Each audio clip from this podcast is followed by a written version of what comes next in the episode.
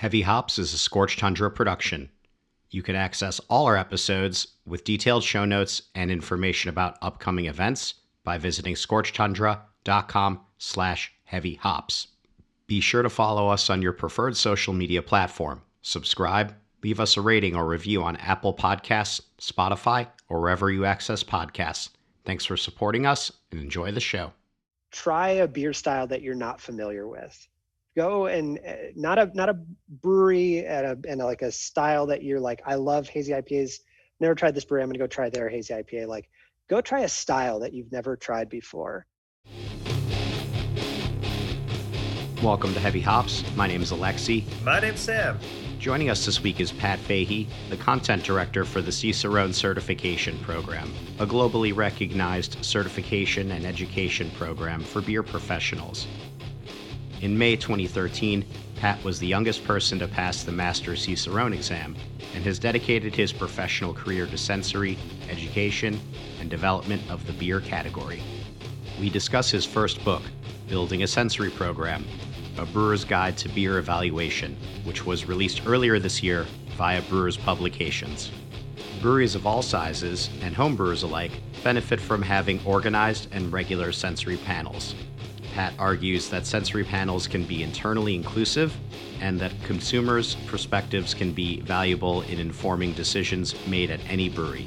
Our conversation also touches the evolving nature of beer styles and what it was like discussing every single beer style for Wired Magazine's each and every series.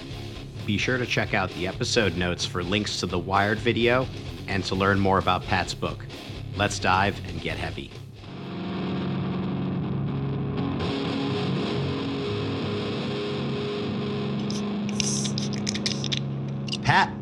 Welcome to Heavy Hops. We're uh, very excited to have you with us today.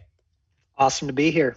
Let's begin by talking about your book, Building a Sensory Program, a brewer's guide to beer evaluation. With a title like that, who could possibly be the audience for this book? You know, it might surprise you, but uh, the core audience is brewers and breweries. Uh, and the book is definitely geared towards a professional audience. It's a bit more of a, a technical tome, if you will.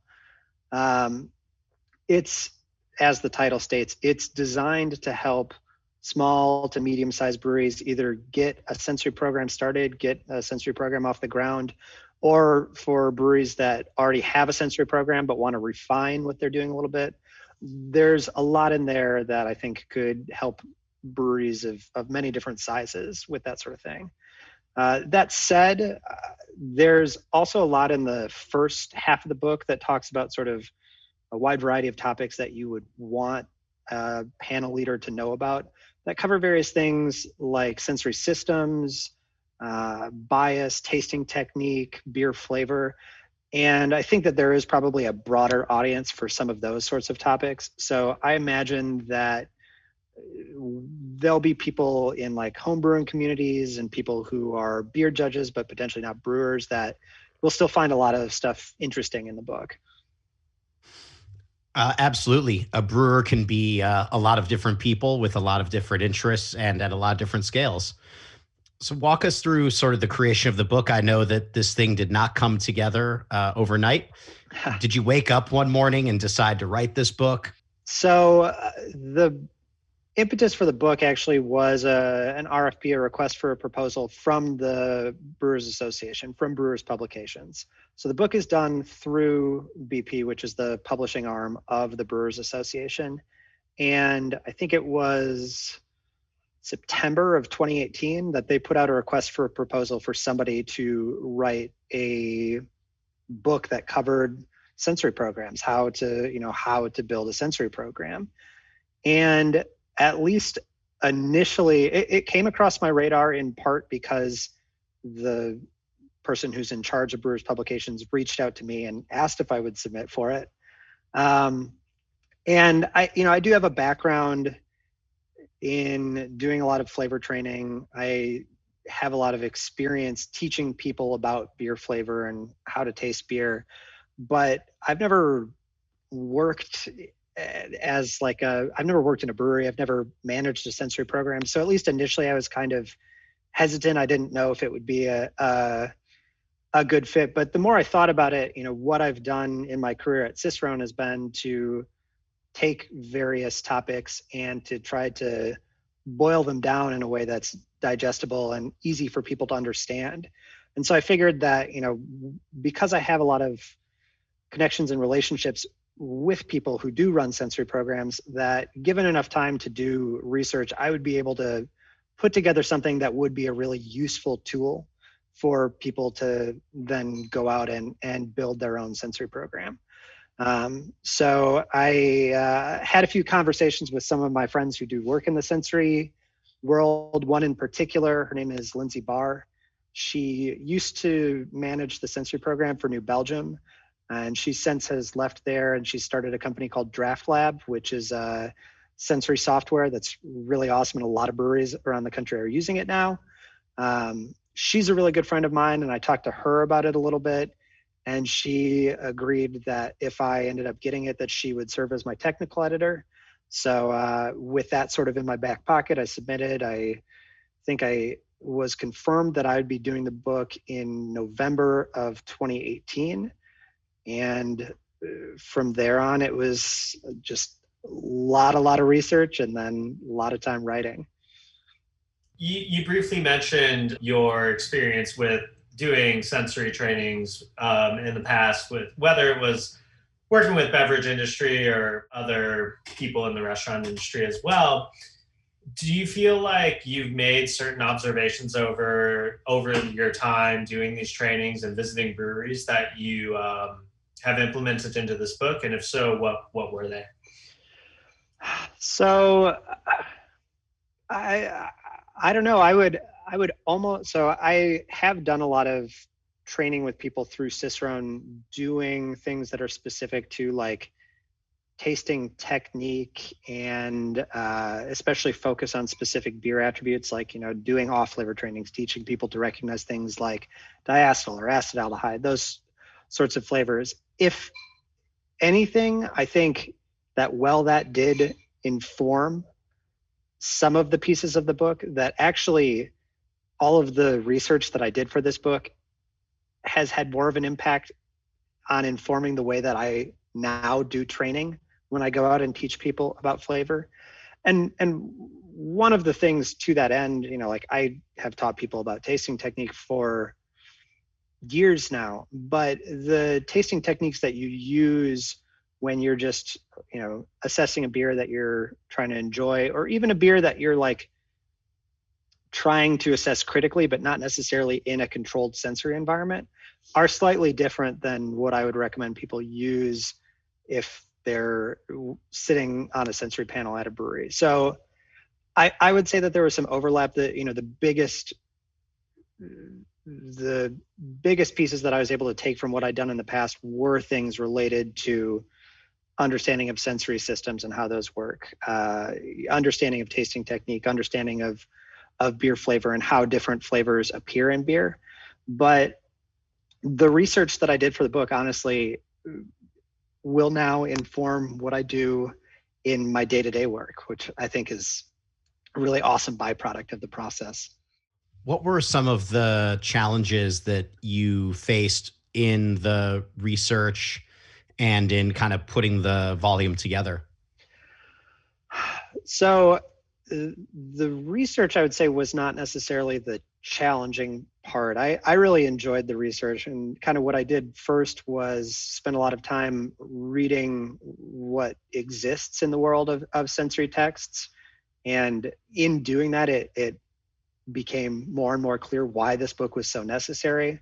most of the existing sensory texts out there are focused on really really large company you know they're focused on difference testing where they're like okay you you want to have 200 assessors to run this sort of test. And it's like no brewery outside of the largest multinational breweries that exist are going to be able to do that sort of sensory. And honestly like that's not what most the sort of sensory that most breweries need to be doing. There's not a ton out there in terms of uh, things that cover use of sensory for product release, especially on the smaller scale.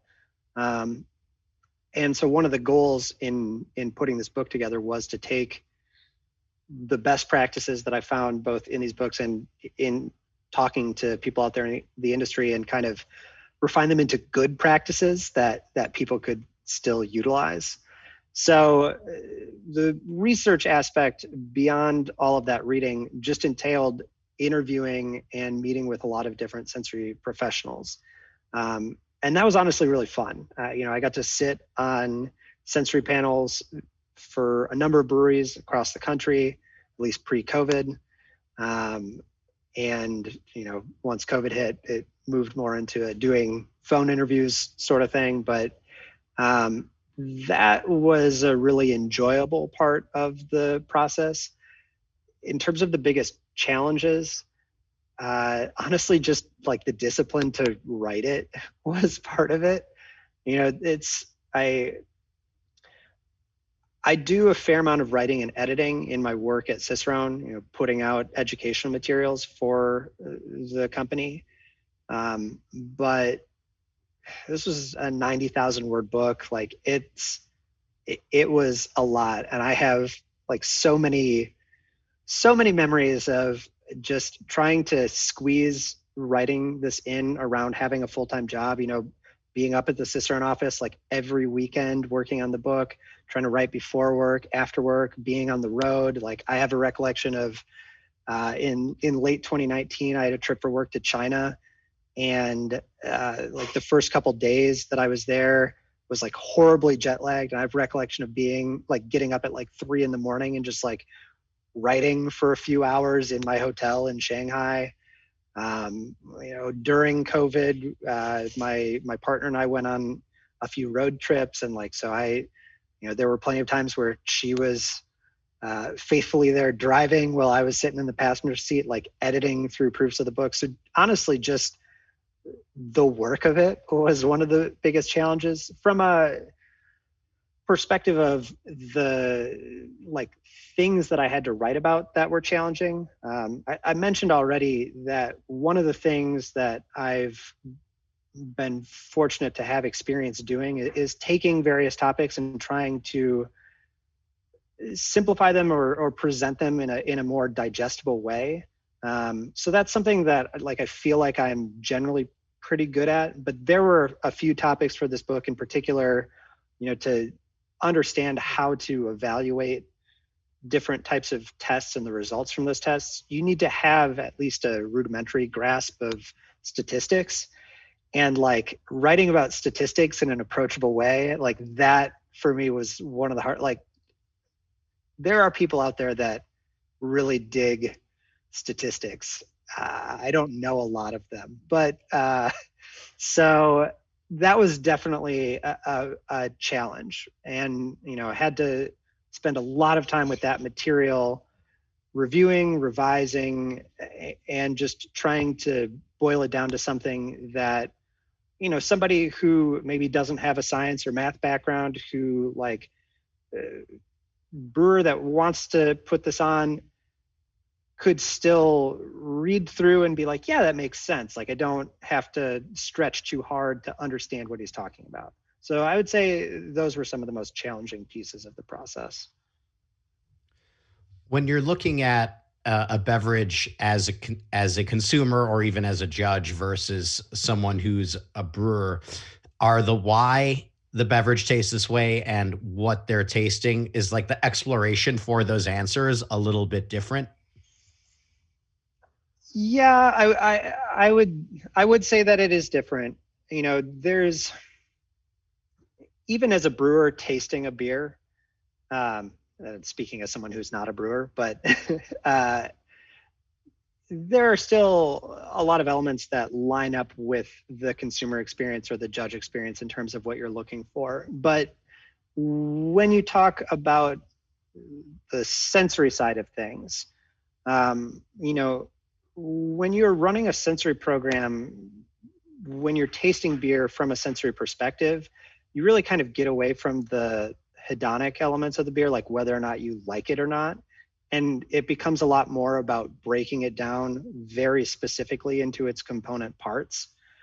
And that is a very different sort of tasting exercise. Uh, so when people are sitting on panel whether or not they're they're brewers or not you know and that's a thing that i talk about and you hear people say sensory programs typically are not limited to just brewers and shouldn't be limited to just brewers you know you want to if you're a really small brewery, you probably are pulling in anybody who's willing to come in and taste.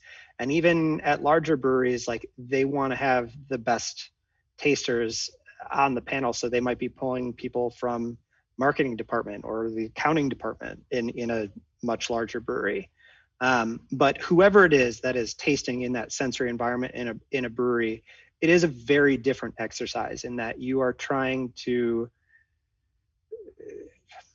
basically depends what sort of tasting exercise you're doing, but usually you're kind of like picking the beer apart based on objective characteristics, trying to ensure that the beer is as consistent as possible, which is a very different exercise than blind judging a beer that you've never had before.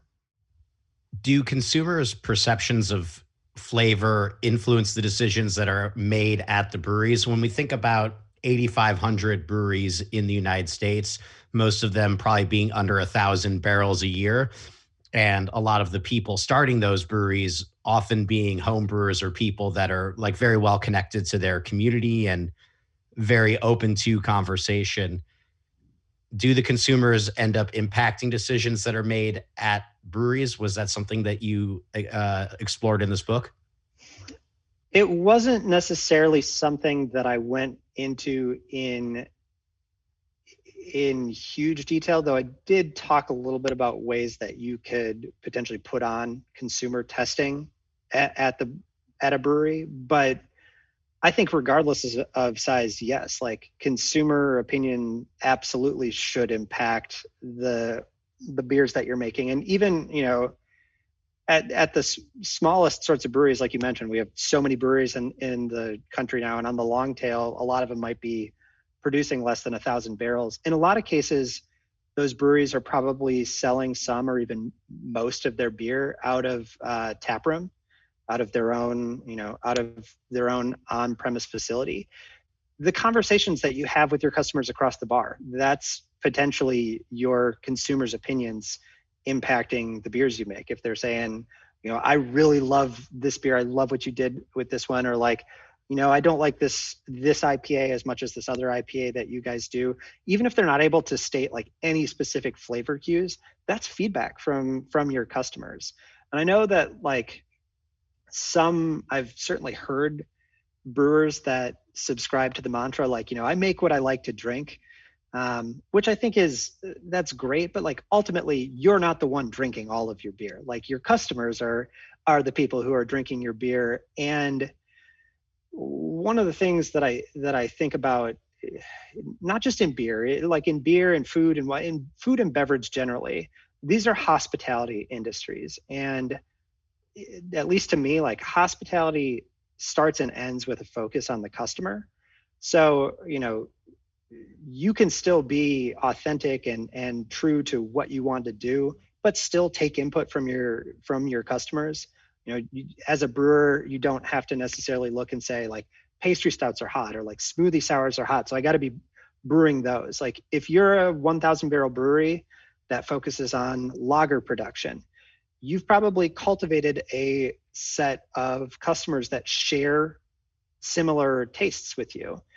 You can listen to those customers either just across the bar at the tap room or through some more formalized way of, of collecting feedback and use that to influence what you're making and and what you're selling to them. And and ultimately i think that that it, it's not just in making beer it's like anything in life. If you're able to engage in a, in a feedback loop it's going to make you better. So so yeah absolutely. I think that uh, finding ways to utilize your customers' opinions to shape your beers is is a useful exercise. One of the things that I talked about in in the book was like you could even uh, do something as simple as like if you have a a new test beer on set up like a, a Google form with a simple hedonic test, so like a, a one to nine scale of like extremely dislike to extremely like.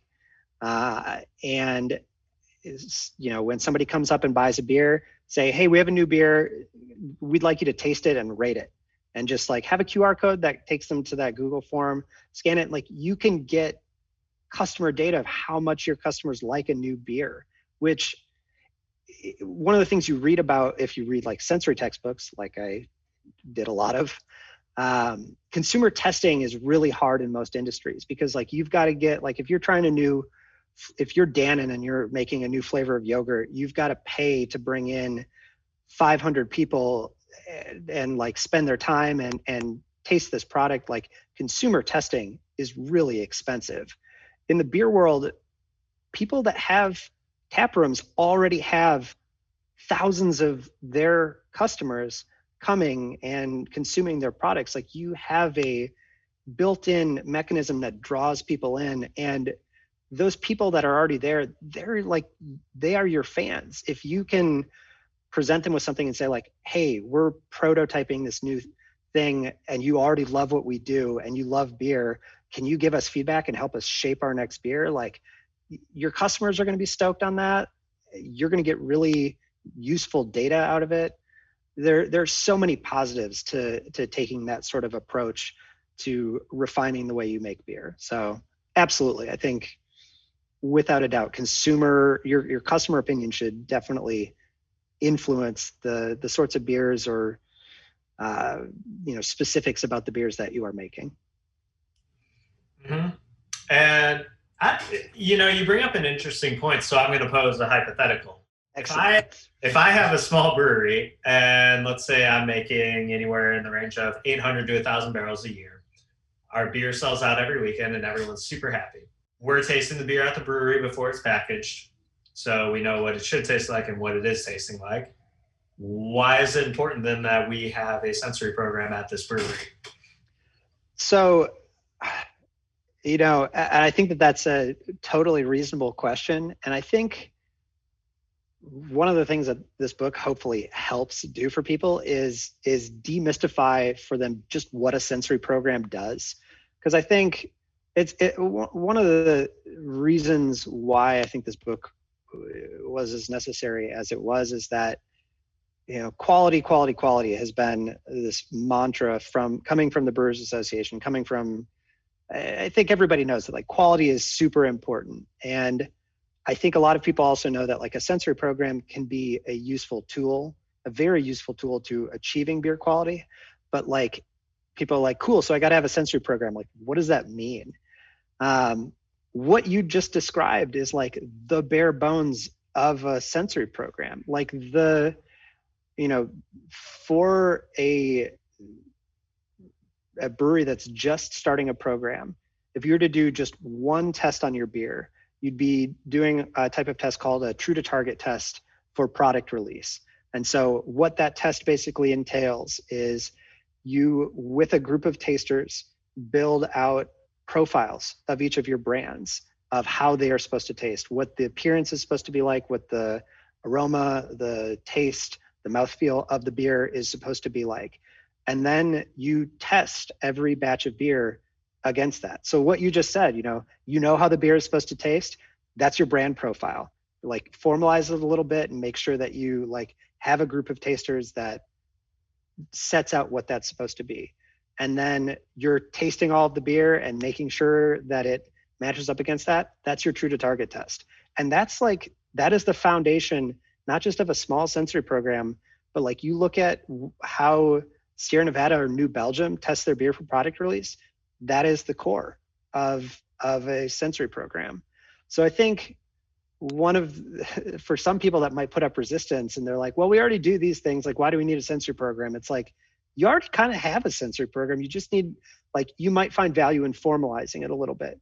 Because one of the one of the things there is some of the valuable things that you get from having a sensory program is having more than one or just a couple people taste it nobody has a perfect palate. Everybody has blindnesses and weak spots, and especially, um, you know, brewers can fall into a trap where it's one of the it's one of the biases that I wrote about in the book. It's called the IKEA bias, where basically the the the idea behind it is that when you have a hand in creating something, you are more likely to overlook its flaws.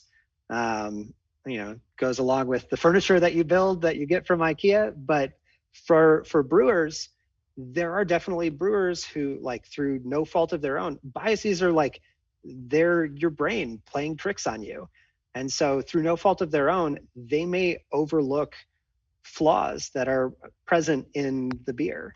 So, being able to have a group of people sit down, taste the beer, make sure that it does, in fact, line up with how it's supposed to taste is just a super useful exercise. I say too, I talk about this a little bit because you have some small breweries that don't really have brands. And so that makes it harder or maybe even impossible to build brand profiles and test against those. Even in those cases, what I would advise and, and what I've seen be really productive is have your brewers draw up what they expect the profile of that brand to be like and test the beer have your sensory panel test the beer against the pro against that profile. The thing is is like you mentioned like at a small brewery when, when somebody makes a beer they have an idea in mind of what they want it to be. But if it doesn't turn out to be like that at some small breweries like they're like oh it's not exactly what i wanted but like it's still pretty good and we're going to put it out and it's going to sell through and my customers are still going to be happy. That's fine from a business perspective but you're passing up an opportunity to become a better brewer. You know as soon as they taste the finished beer and it doesn't taste like what they originally intended to if they haven't approach that thoughtfully it's just like okay cool well that's fine and this is what the beer is now. But like if you're able to say like all right as i write the recipe this is the flavor profile that i'm targeting. And you get to the end you put it in front of your panel and they're like you know you said you wanted this beer to taste like pineapple and mango um, and we're not like it it's got it's got citrus elements it's got like it has uh, you know a fair amount of hop flavor but we're not getting any tropical fruit out of it. You can then look at that and say, okay, the next time I want to make a beer that has those characteristics, what do I have to do to boost that? How can I do a better job of doing that? So I think even for breweries in that position, like why deprive yourself of an opportunity to get better? Like with the size of the market, I don't think that there's any room for complacency. Like quality is so important. Competition is only going to get more and more fierce. And so, you know, there are a lot of things that you can be doing using sensory to make sure that your beer remains good or gets even better. And, uh, you know, who wouldn't want to do that? No, definitely. You touched on a lot of things there and um, a little bit of what a brewery should do as far as the sensory program goes, as well as how a brewer should approach from a bare minimum aspect. But how do we go about incorporating a sensory program alongside the technical training that a brewer receives? And like what moving forward in the in the beer world as everything becomes more tight knit and uh, competitive in a way as well how how do we start incorporating these sensory programs to brewers?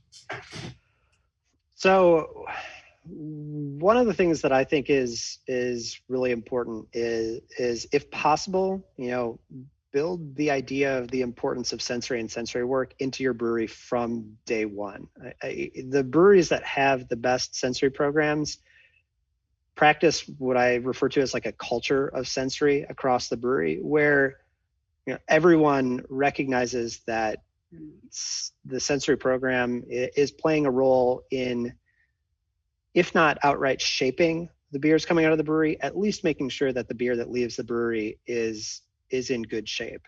Um, so one of the things that's really important is getting, you know, from the top on down, whether that's brewery ownership, head brewer, all of the people in the sort of upper tier of the brewery need to understand and believe in the importance of a sensory program. Um, you know, it's pretty true about anything in any organization. If you try to start an initiative and the top of the organization is not behind it, it's ultimately not going to work out. So that's one thing that I think is really important. In terms of incorporating it into training, uh, that's another hurdle that I think people sometimes put up eh, that prevents them from getting a program going. They, you know, they make the assumption like, okay, if I want to have a sensory program, I need to do like 40 hours of training with my tasters, and I got to teach them to recognize all these attributes. And you know, if I'm not able to do that, like I'm not able to have a valuable or a valid sensory program it is true that the more training you can give your panelists, the better they're going to be, the the better your data is going to be. But the first job of a sensory panelist is simply to be able to recognize whether a given beer matches a profile. And and not you know it's not an exercise where it's like okay this is the first time you've tried this beer. This is the profile for it. Does it match? It, it becomes a thing where it's like all right you've tasted this beer a hundred times or hundreds of times. So you're very intimately familiar with how it's supposed to taste. Does it match what it's supposed to taste like. And that's an exercise that doesn't require nearly as much time and, and training to get panelists ready to do. Um, you know you can get panelists tasting as a group and and doing brand training at a pretty early point in sort of the overall taste training journey so you can get panelists spun up and producing useful data in a pretty short amount of time. Um, i think once again it's just sort of like a people have this idea that they need to invest so much time and so much resource in getting these people trained up. And uh, it's it's an impediment to putting a sensory program in place so you don't need to be the foremost expert on sensory in order to be a valuable contributor to a panel and your brewery or at a friend's brewery. You know this is one of the things that i talked about with lindsay is and one of the things that i kind of worked on as i shaped the language that we used in the book but you don't even need necessarily to be an expert on sensory to be a good panel leader. Like to be a good panel leader i think you need a curiosity about sensory. You need to be kind of excited about this material and willing to kind of learn on the fly. But but one of the things that i talk about in the book is like you know I, I, present all of this information up front that it's like ideally this is the stuff that a panel leader would know how to do. If you want to be a panel leader and you don't know how to you don't know all of these things you have this book as a reference. So uh, even even for somebody in that position just being enthusiastic about implementing the program and and doing the work is going to be enough to help you get a viable program off the ground. And yeah, for your panelists in particular, you know, the more training you can give them, the better. But you can, with a pretty small amount of training, get panelists that are producing useful data that will help you make better decisions. And ultimately, like that's your goal with a sensory program is that you are running tests, you're collecting data that helps the brewery make better decisions plain and simple. Mm-hmm. I think it's interesting. You know, you bring up uh, the the amount of technical knowledge needed to be on a panel is is more minimal than most would think, and it is that curiosity that spikes um, or sparks someone into being in that position, right? But we all love food. Well, I shouldn't say we all love food. We all love beverage, but most of us do. So, in theory, most people, as long as they have that that spark in them where they are they have this deep passion for food and to throw another caveat in there too we're living in the 21st century where master chefs on like fox and stuff so everyone seems to have this curiosity and passion for food and beverage so in your opinion what distinguishes this panel person over that person who might watch master chef and be like that's sick like i want to do that like i now have this passion for food what separates that panelist from that person I would say nothing, honestly. I mean, this was another thing we talked about. When if you read a sensory text, there's a lot in there about pre-screening panelists.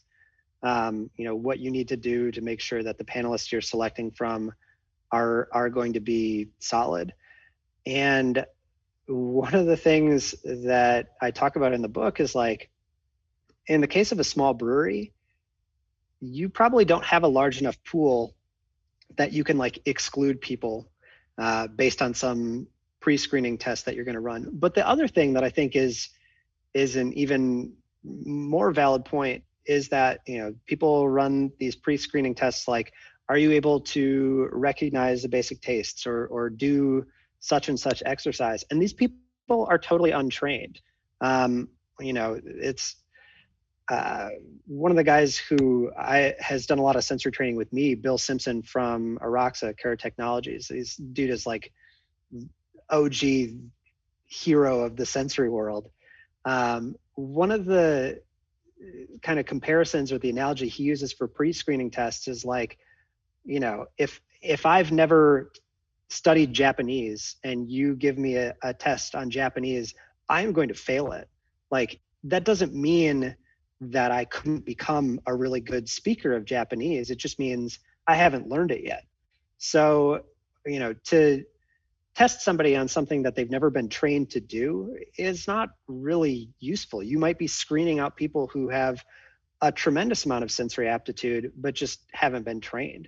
So so to the question of like what's the difference between those people? I'd say nothing. I'd say, you know, for most breweries and even for larger breweries talking to like the Sierra Nevadas and the Allagashes uh, of of the world, like they aren't doing pre-screening tests they're you know welcoming people who want to participate into into their trainings and they may make a decision following training if they had somebody where it's like look you know you've, you've been through training and no matter what like you still are just off from what the rest of people are doing um, then that person might get excluded from panel. But another thing, I, I talk to panel leaders who do this, they're like, you know, if it's a person who's really excited about the program and they're like spreading the good word of of the importance of sensory, it's probably more damaging to remove them from the panel than it is to just keep them on and exclude their data.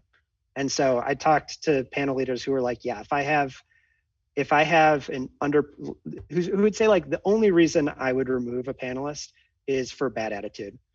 Um, and one of the things, it, one of the things that a lot of panel leaders said is the hardest thing that they have to deal with is panelist motivation, just getting people to show up day in, day out. And to your point of, you know, a lot of people in this industry are in it in part because they love food or flavor or beverage you wouldn't think that it would be a challenge to get people to come in and taste beer as part of their job but like the work you do on a sensory panel is is very different than sitting back and enjoying a beer um, so that is actually a thing that that people struggle with. So i a couple points there i think. One of the most important things in selecting panelists is that they are enthusiastic curious excited about about doing this sort of thing and that that helps drive them to show up. But beyond that you know maintaining panelist motivation is one of the most important things that a, a sensory leader grapples with. Even if you have panelists that are super excited if you don't manage what they're doing in the sensory space well you can put a damper on that excitement and end up with not having any panelists show up. And the biggest thing that I found that breweries who were really successful did in that area was it just comes down to communication.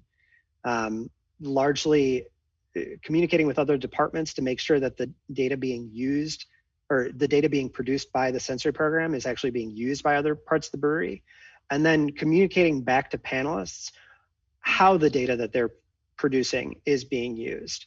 Um, because for so many people that work in small breweries, like they're doing it because they're enthusiastic about the product and they're enthusiastic about the brand.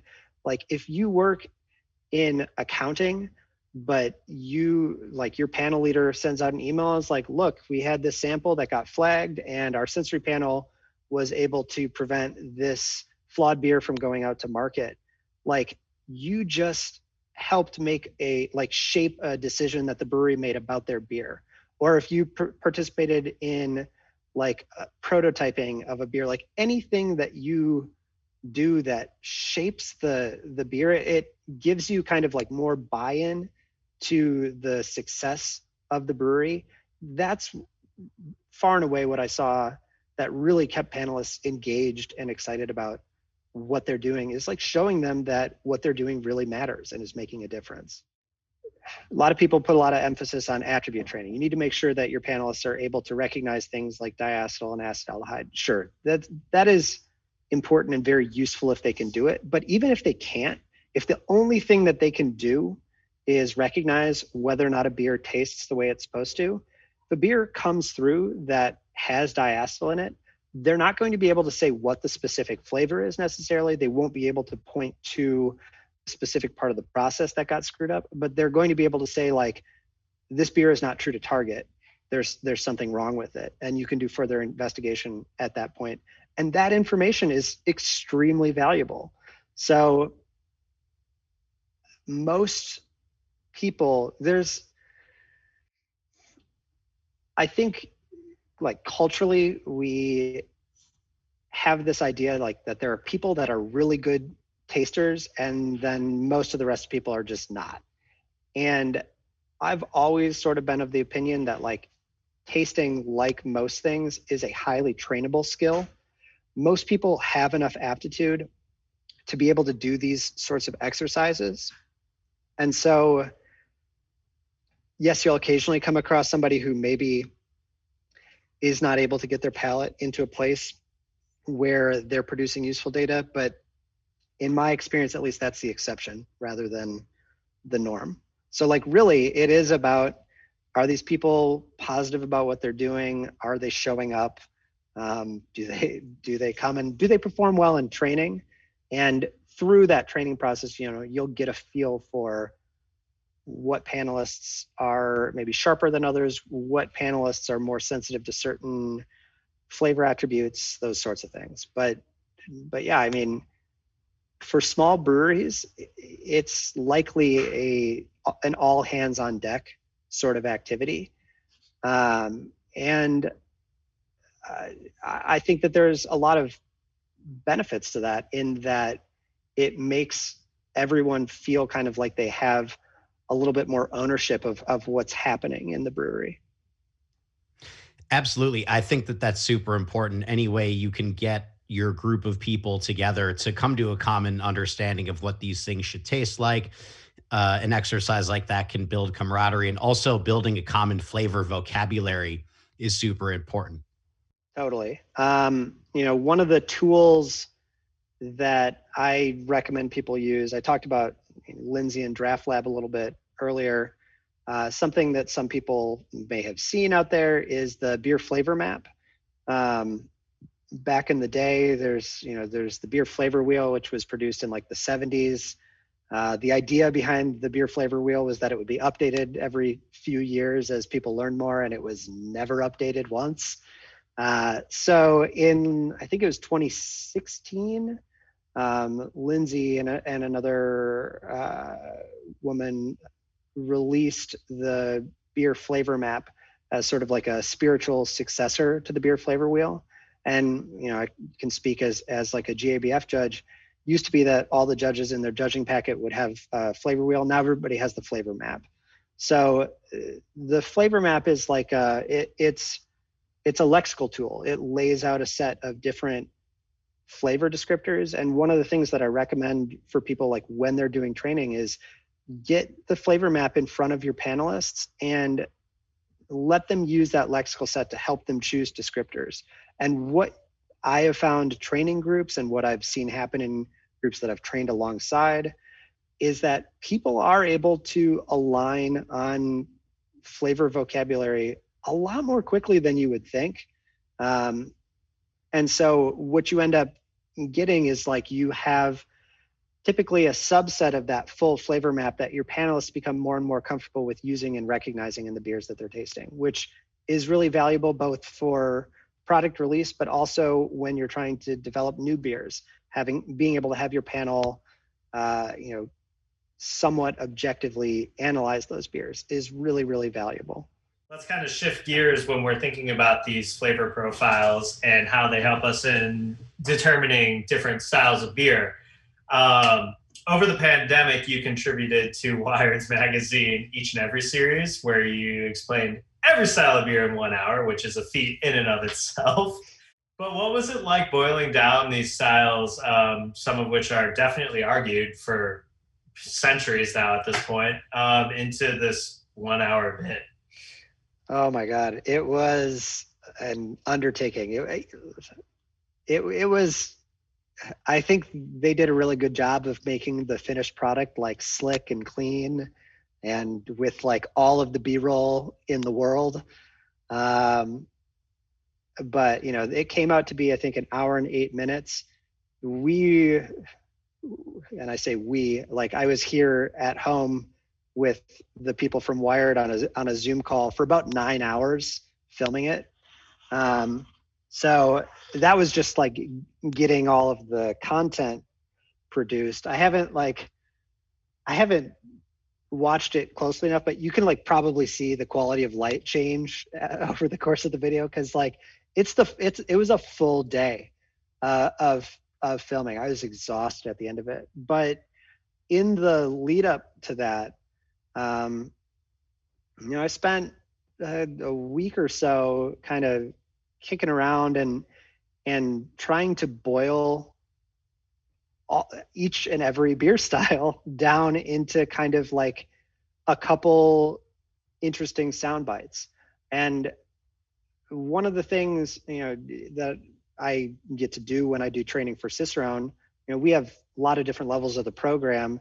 The way the program is structured is even at the first level certified beer server like you, we touch on every single area for the most part. We don't cover beer and food pairing too much at that level, but we touch on basically everything that is present at the even the master level of the program. It's not that there are lots and lots of like, oh, we're going to now cover this totally new area of study. It's just that as you go up with each level, it gets more and more in depth. And so I'm used to presenting information on especially beer styles at a lot of different levels of knowledge. You know, you're going to do a different presentation when you're talking about a style to somebody who's taking the certified beer server exam versus somebody who's taking certified cicerone or advanced cicerone. So it was kind of like flexing that skill set and and looking at every style and saying, okay, how can I like what little factoids do I want to pull out that's going to make this style kind of interesting. And you know they fell into a few different categories like a lot of times it'd be talking about specific flavors or maybe specific commercial examples if there was like a style where people really associate that with one or two different brands. Um, histories of certain styles like some styles have histories that are are really really interesting. Uh, and in some cases like just infused personal stories or personal experiences into that. But it was I I pulled up the outline of it recently and so like the outline of what I talked about for that was 5500 words. So it was uh yeah, it was a process just kind of boiling everything down to a point where you could get just like a quick 10 second soundbite on a style it was quite an undertaking and i imagine in a way you may have felt like you were underselling certain styles after watching the video and re- and uh, understanding that maybe some things were cut from what you had said. Oh yeah. Uh, you know i've got to be honest i have never watched the finished video full like full length. It's i i've done a fair amount of like public speaking and other sorts of stuff over over the years. And there is definitely benefit to be gained from like watching yourself and being like oh i could have done that better or like oh i would have done this differently. And i just like have not been in the mood to do it with that with that video. Like i can't i can't just sit back and like watch it and and kind of enjoy it for what it is. It, like i would be bringing a critical eye to it. So I'm not sure how much of it they cut and how much they kept. I do remember there's like there's one piece I think it was an aside about how three tier system developed or the impact of prohibition on on beer in the US and beer styles in general where I'm like not really looking at the camera. That's because when we filmed it we had like the A camera which was my iPhone and then we had like my computer set up over here like filming with the webcam and that was just like a question that they asked me like in between takes but I guess they really liked my answer for it. So they're like, we're going to use that, even though he's not like, it wasn't filmed on the main camera and he's not really looking at the camera at all. So I, I did see that at least. But yeah, I'm not, some styles did not get all of the love that they should have. Some styles maybe got more love than they should have. I tried to be, I, I based the listing of the styles on the BJCP guidelines since that's what we used at Cicerone. Um, and I tried to not denigrate any styles. There are some styles that I like more than others, but in in all honesty, like you know, I've seen some of the comments on YouTube that are like, "Oh, he's trying really hard not to say that American lager sucks," and it's like, it doesn't suck. I you know, it's a, it is a, it is not a beer that I drink very often, but it is a by the breweries that make it like a very carefully crafted and technically made beverage that appeals to a lot of people. So like, you know, I don't think I I I don't think that styles like that are like they're bad styles. There's just some that I enjoy drinking more and some that I enjoy less, but yeah, I think it did do a good job of pulling bias out in some way and I think that the question of audience was addressed very well insofar as this is probably a little bit more of a general public audience than you're used to talking about at depth with uh, with styles. And I also thought it was interesting, like the thing about the tier system was that it was more than just a this style, this style, this style. There was other kind of interesting things that made the world of beer specific and interesting. So it was it was admittedly cooler than I thought it was going to be. Thank you. I appreciate that. I it I was impressed with the, what the finished product looked like. I mean, it I when I was doing it, I was like, I don't know, like they've got lots of people working, so hopefully they can make this look good. But I I don't know how this is going to turn out, and it's it's been received really well. So that that is uh, thank you. I appreciate it it is Wired Magazine after all. They better know what they're doing, right? they have they have some resources that most of us do not. Yeah. So speaking of documenting beverages, the last time we ran into each other was actually when you were documenting some fine beverages at the beer temple. And I was pretty envious of you and whoever would be the ones drinking all the beverages that you opened up in that uh, documentation session. And a lot of that was for your uh, work at the Cicerone program. Uh, what are your responsibilities there nowadays? Uh, at you know, in the pandemic time, and is every day like going to the beer temple and opening a bunch of lambic and enjoying it? Not that you uh, were only enjoying it, then you were actually dutifully documenting it. So I will say, uh, you can you can set your set your envy aside. Uh, we I so for that I was taking a bunch of pictures of different brands um, and for for a specific project and uh, didn't actually open too many of the of the beers that I had there. You know, we took a lot of shots of, like you said, like lambics and other Belgian styles. In some cases, uh, you know, I was using beer from the office, which that was December, and we closed the office in March. So those beers were beers that were never going to be drank, and at that point were well past their prime. Um, in some other cases, you know, it's like I don't want to open a Belgian double to just to take a pic. Like I don't want to spend six bucks just to take a picture of it if I don't have to. So like I had the the Westmalle bottle set up there next to a carefully concocted mixture of uh, Amstel Light and and Celebrator that looked reasonably like a double. Um, so uh, so yeah, you, you can you can set your envy aside. There wasn't there was a lot of picture taking and not a lot of actual enjoyment of uh, of the beverages. Um, but yeah, role at Cicerone. So I'm the content director there, which basically means that I'm responsible or oversee everything that we put out to the world, uh, whether it's educational materials, translations of those materials, trainings.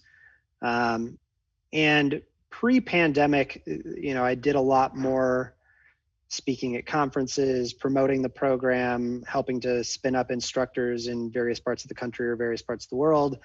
A uh, lot less live training and action going on at, at this point. Maybe some of that will resume later, but uh, at least right now, a lot of my job is more focused on on production of educational content. We've, especially due to the pandemic, started to make some moves towards building more e-learning content um, just so that we can we have another delivery vehicle to get beer education out to people. Um, and people are a lot more receptive to e-learning now than they than they were a couple years ago go figure. So so that's a lot of what my day-to-day looks like at this point.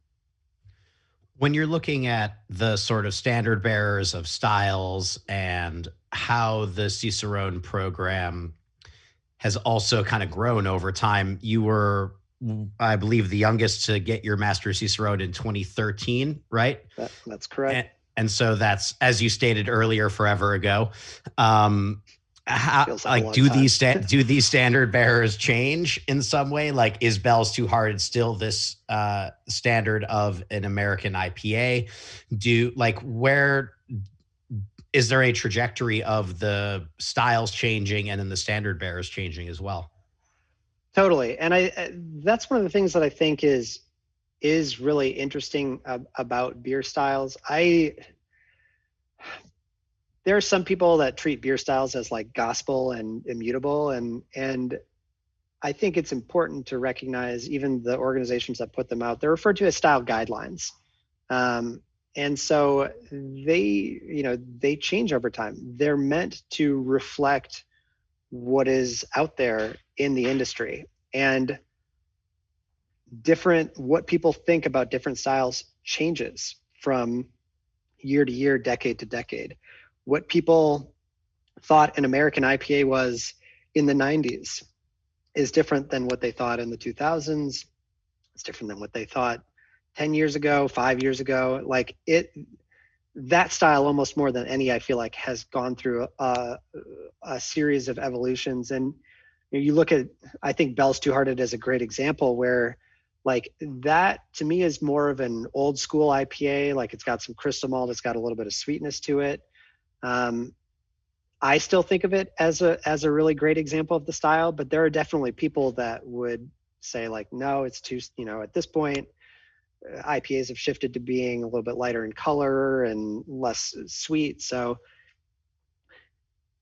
there are, in my mind, there are two places that styles are important. Um, one is in the competition setting.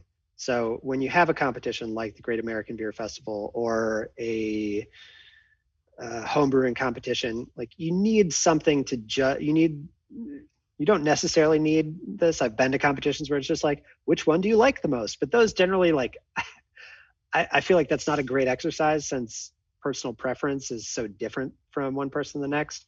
What style guidelines do for competitions is they allow you to have a somewhat objective standard that you're grading each of these beers against and allows you to say, you know, this beer did the best job of hitting on what these guidelines say the style is supposed to be.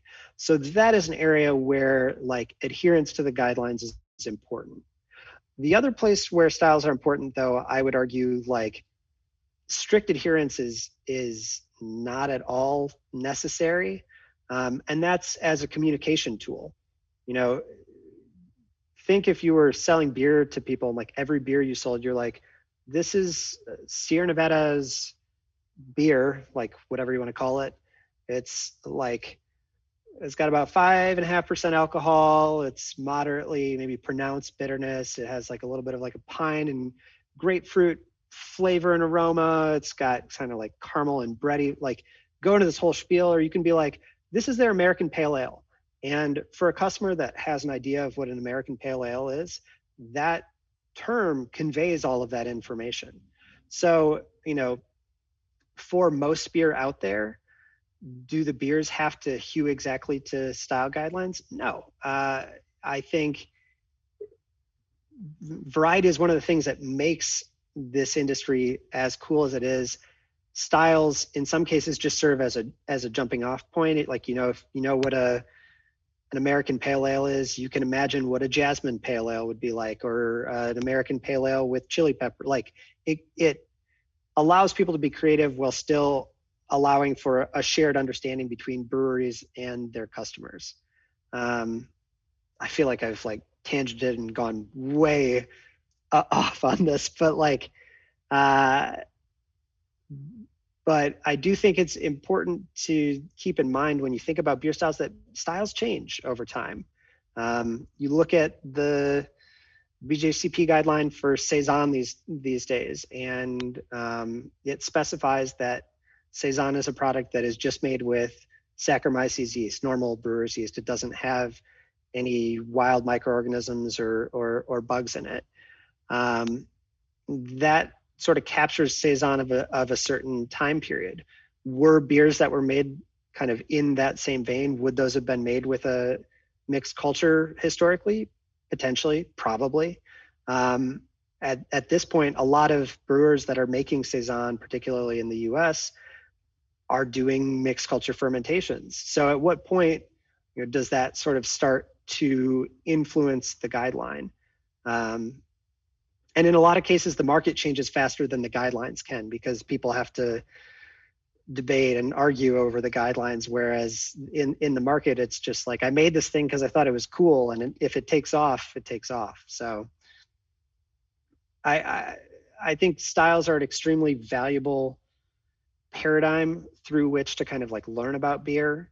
Uh, but I think it's important to remember that they're flexible and that there's a lot of beer, a lot of really excellent beer that doesn't necessarily fall into a specific well-defined style. So with this objectivity at the panel and subjectivity when it hits the consumer, there's not really this sense of uniformity within styles. And personally for me i feel styles and descriptions are important for the consumer to know what they're purchasing. If there's this ambiguity in what someone is purchasing how is the consumer supposed to stay informed? I would tend to think we'd wind up with a, an environment uh, much like the wine world where people are intimidated as fuck when they look at the wine shelf because there's all these grape varietals sure but within each grape varietal, people are like, I don't know what the fuck I'm looking at. And immediately people shut down. I feel like beer at this point is still rather friendly and people know what they're kind of buying. But if we continue down this rabbit hole, like you're saying, and beer becomes more subjective and trends and styles tend to just spiral out of control, how do consumers know what they're going to be purchasing? You know, I would say I'd maybe even push back on one of the things you said. I feel like beer is starting to get there. Like, I do think that to some, in some aspects, like it is still approachable ish, but not as approachable as it used to be. Like, and, you know, I think it's easier for those of us that like work in the industry, work with these products. Like, I can look at a lineup of beers and uh, and suss out like what's going on and and what I want. But you know, I've walked through Binny's recently, um, like walking down the aisles of just one like a lot of breweries have kind of gone in the direction of just like crazy color palette cans, and so you have just like this like kaleidoscope wall of cans that is like it's it's like your your beer aisle psychedelic experience but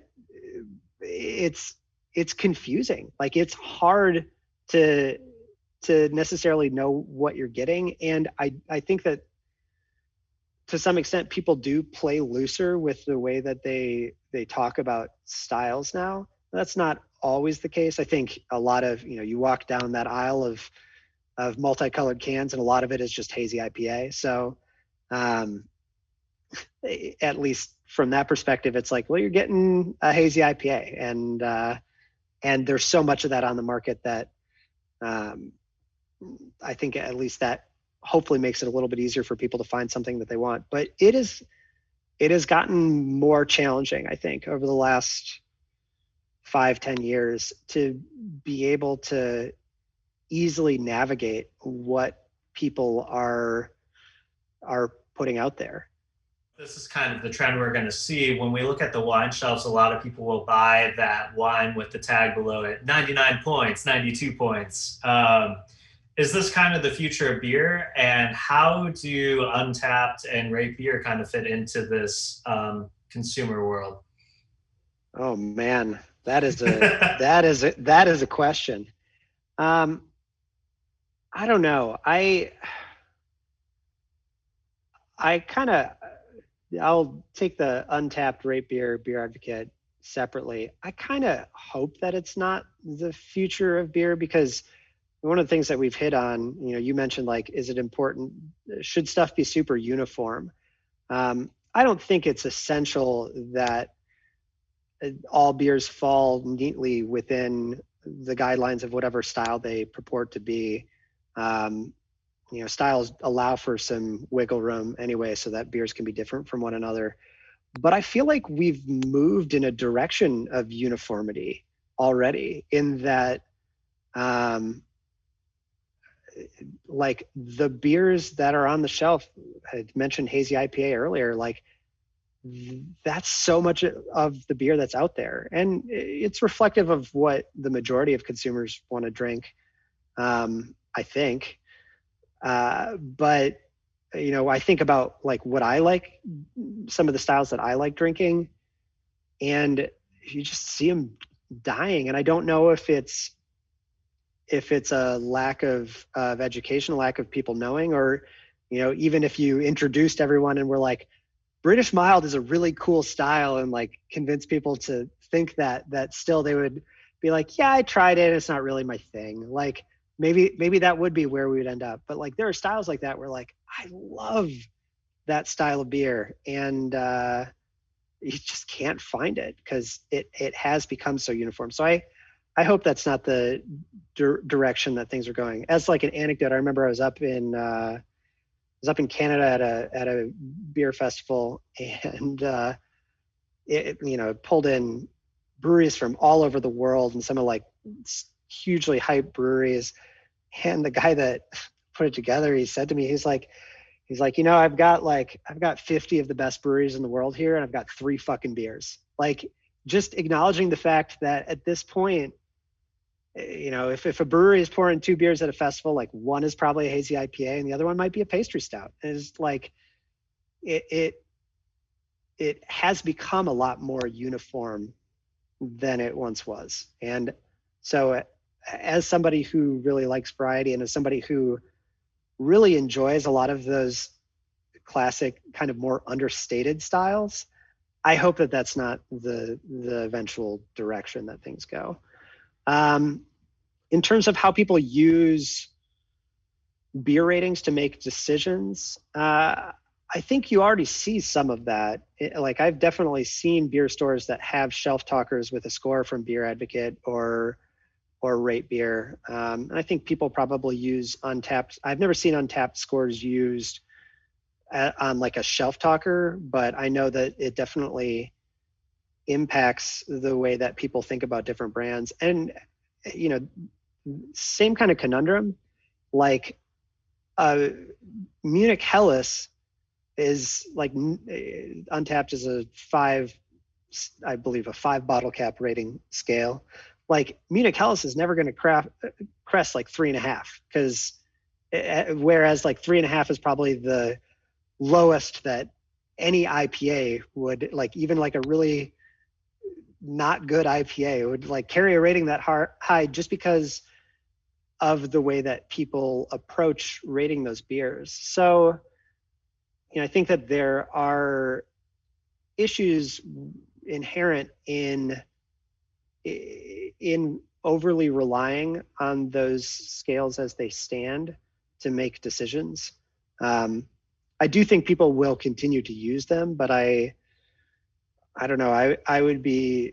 Um, I hope that people can find a way to counteract some of those some of those things. I wish people would drink more classic styles, just because I, I feel like an old man. Like the old man yells at clouds, like talking about this, but like there's so much of what is popular in beer these days doesn't resemble what I think of as beer. Um, sure. I, I, think some of this is, uh, and I know this isn't the only kind of perspective on why things are, but evolution is where we're kind of at. And this whole thing is fluid.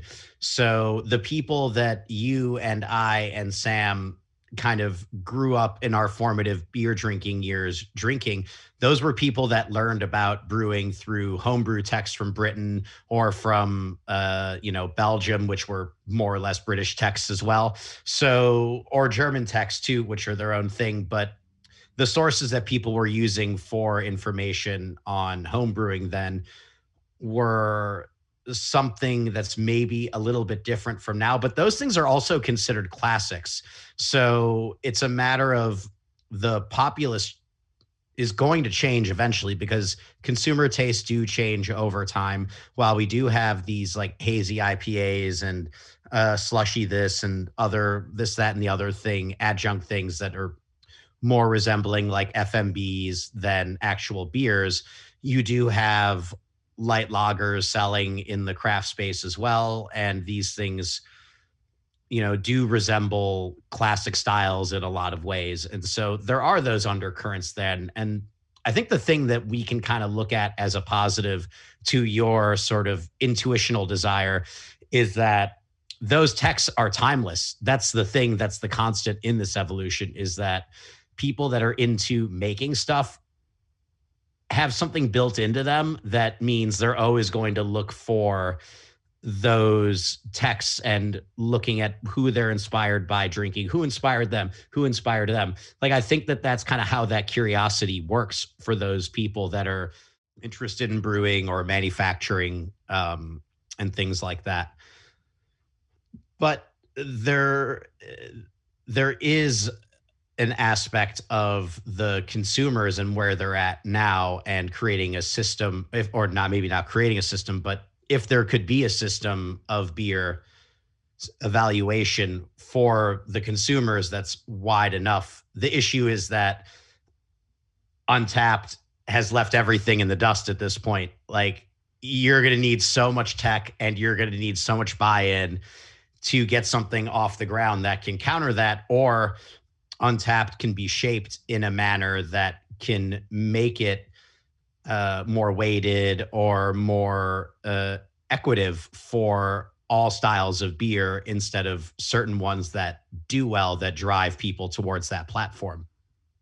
At this point i think that's probably the, the better hope. I think creating a, a, a new platform is is you know it's one of those things like you said there's like an entrenched power there. Um, so hard to overcome that. Um, and uh, I I agree with that point. Like I think everybody kind of loves the beers that they come up drinking, like the beers that were sort of essential when I started getting into beer are still some of the beers that I like really know and love and and and part of it is just about like looking at what's happening now and being like, well, this is what people who are people who are just like discovering beer now, this is what they're really into, and that's just as valid. So there there is a part of me that's like, I just talked about how styles change over time, so like why why can't I accept that? but uh but yeah, I do think I think too a, a, a, part of that is that if you go to some of like the historic beer regions like if you go to the uk if you go to belgium germany like they have breweries popping up that reflect american the kind of the american craft ethos but they're still very much driven by their traditions Um, you know, in in Germany, like Helles is just like a way of life. Like you just like you, you don't even. It, it's like, do you eat bread most days of the week? Well, we just like we drink five liters of Helles. Like it's just what we do. It's it's what we live, and I feel like in the U.S. we haven't at least not until recently, we didn't like have a strong identity behind our beer culture. Over the past 20 to 30 years, I think we've developed it and it's just like hops, um, like hops and experimentation and kind of just like extremeness. Uh, so, you know, I think that what's going on now is, is kind of uh, an embrace of that. And there's always going to be people that want to be on the edge of like okay what is crazy? What can we do? I want to be drinking the most 10 years ago is like i want to drink the most bitter beer. Now it's like i want to drink the haziest beer.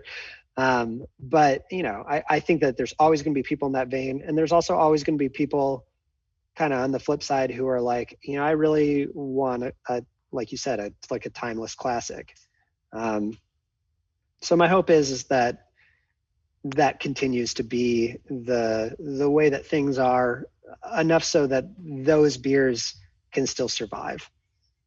Mm-hmm.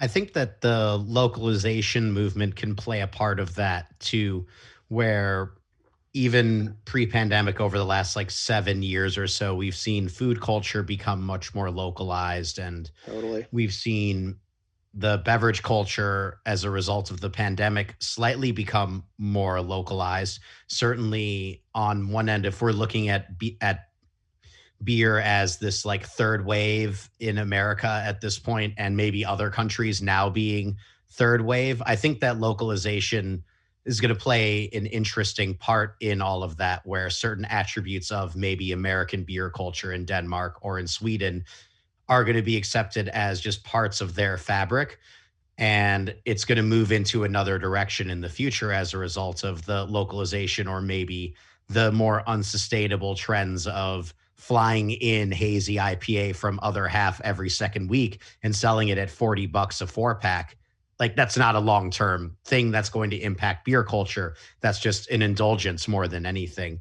So I think it's a it's a long term thing, but it'll be interesting to see how localization plays into all of that. And I think that's going to be a part of the answer of what we see over the next five years too. Well, and another another piece of that is that with so many really small breweries, breweries are are able to carve out a, a like a niche of of what they do specifically. Um, not every brewery that is small is doing that, but you know there are breweries that are like we're going to focus exclusively on English styles of beer, and that's what we're going to do. And because they're small, they're able to attract enough people who are into that idea that like they can they can float their business doing that. I think of breweries like Hogshead in Denver, um, Civil Life in St. Louis. They're like uh, Hogshead is like one of my top five favorite places to drink in the world. Like I just I love that place. Um, so you know I I love that with this kind of like with breweries evolving to a point where you can have a small super specialty brewery that just serves that sort of that sort of small sector of the beer world that you do get some preservation of of those styles and of those types of beers. And uh, honestly it makes for a really special experience when you go there which i think only only adds to it. Is the cicerone program going to create programs around other malt based carbonated beverages like seltzer and how do you where do you draw the line as beer because that is the education in Cicerone is beer. But there are things that are defined as beer that are not what Hogshead is making. so we've talked about that, and I think, uh, you know, I I don't know that I'm, I don't want to say like never, but like we've talked about things like seltzer, and one of the things that we brought up when we were like, that's not really the direction we want to go is why do people need to have this knowledge? Why is it important that people have this knowledge? And for some of these more esoteric beer styles, it's like it is valuable to understand the particulars of the style because it helps you either sell it better or it helps you explain it to customers better. Um, it helps you create a better experience for customers through your knowledge of the product. So, like, that's it, it, to me at least, that's what that's the value of Cicerone, and That's the value of what we do. In the world of seltzer, like, I don't, I could be wrong, but I don't think a lot of customers are like, you know, I like this, but I really would like it more if you told me how seltzer was made.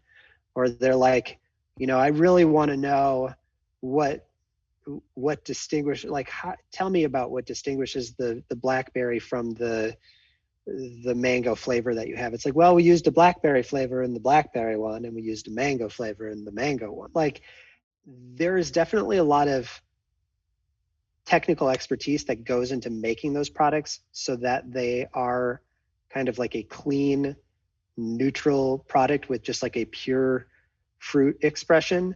But like there's a reason i think that i think there's a reason why you don't have like soda sommeliers out there. Like it's most people are like well i like strawberries so i drink this strawberry flavored beverage. There's there's not as much that I think consumers want to know about them, and and so I think that that information is is a less important part of the experience, and that's kind of why when we thought about approaching it, it's like, what would we even test people on uh, about these things? Like what, you know, there isn't necessarily at least I don't think of, and maybe this is me being naive, but like I don't think of like different styles of seltzer. Like there is seltzer as a category, and and by and large, what makes one seltzer different from the next is like different flavorings. So, you know, it would be like making a an entire program around the the pastry stout style and being like, well, what distinguishes these from one another? It's like, well, they just use different ingredients. That's interesting. And I, I appreciate that parallel to like adjunct stout, which is you're looking at beer plus flavor, right? Totally. And with seltzer, I think that there may be an opportunity to distinguish malt based seltzers from seltzers that are not, and to further broaden the category where there's a reality that we're probably going to lose beer drinkers to seltzer and then they're going to move into the the next thing beyond alien juice you know? So like maybe there's an opportunity to uh because so much of the education happens to people that are selling into on and off premise and that are involved in the second and third tiers that the cicerone does that it it's an, it could be an interesting way to to keep people in these categories and also to better broaden the understanding of the production techniques that can and can't go in without stating whether something's right or what's wrong. It's just like these are different things and they do create different beverages. Totally. I guess like, you know, what the kind of the question that I'd ask is like, do customers care? Like do customers care if their seltzer is malt based or if it's uh, you know sugar based or if it's made from some like is there a notable impact on the flavor? And does anyone out there care about it? Because um, i think that that's like an important part of the equation. You know when you look at what when you look at the qualities that most people sell their beer on it's well this one tastes like this. It has these flavors to it and when you look at what most seltzer is sold on, it's like this one has this many calories and this many grams of carbohydrates. Like that is for a lot of customers the key selling point.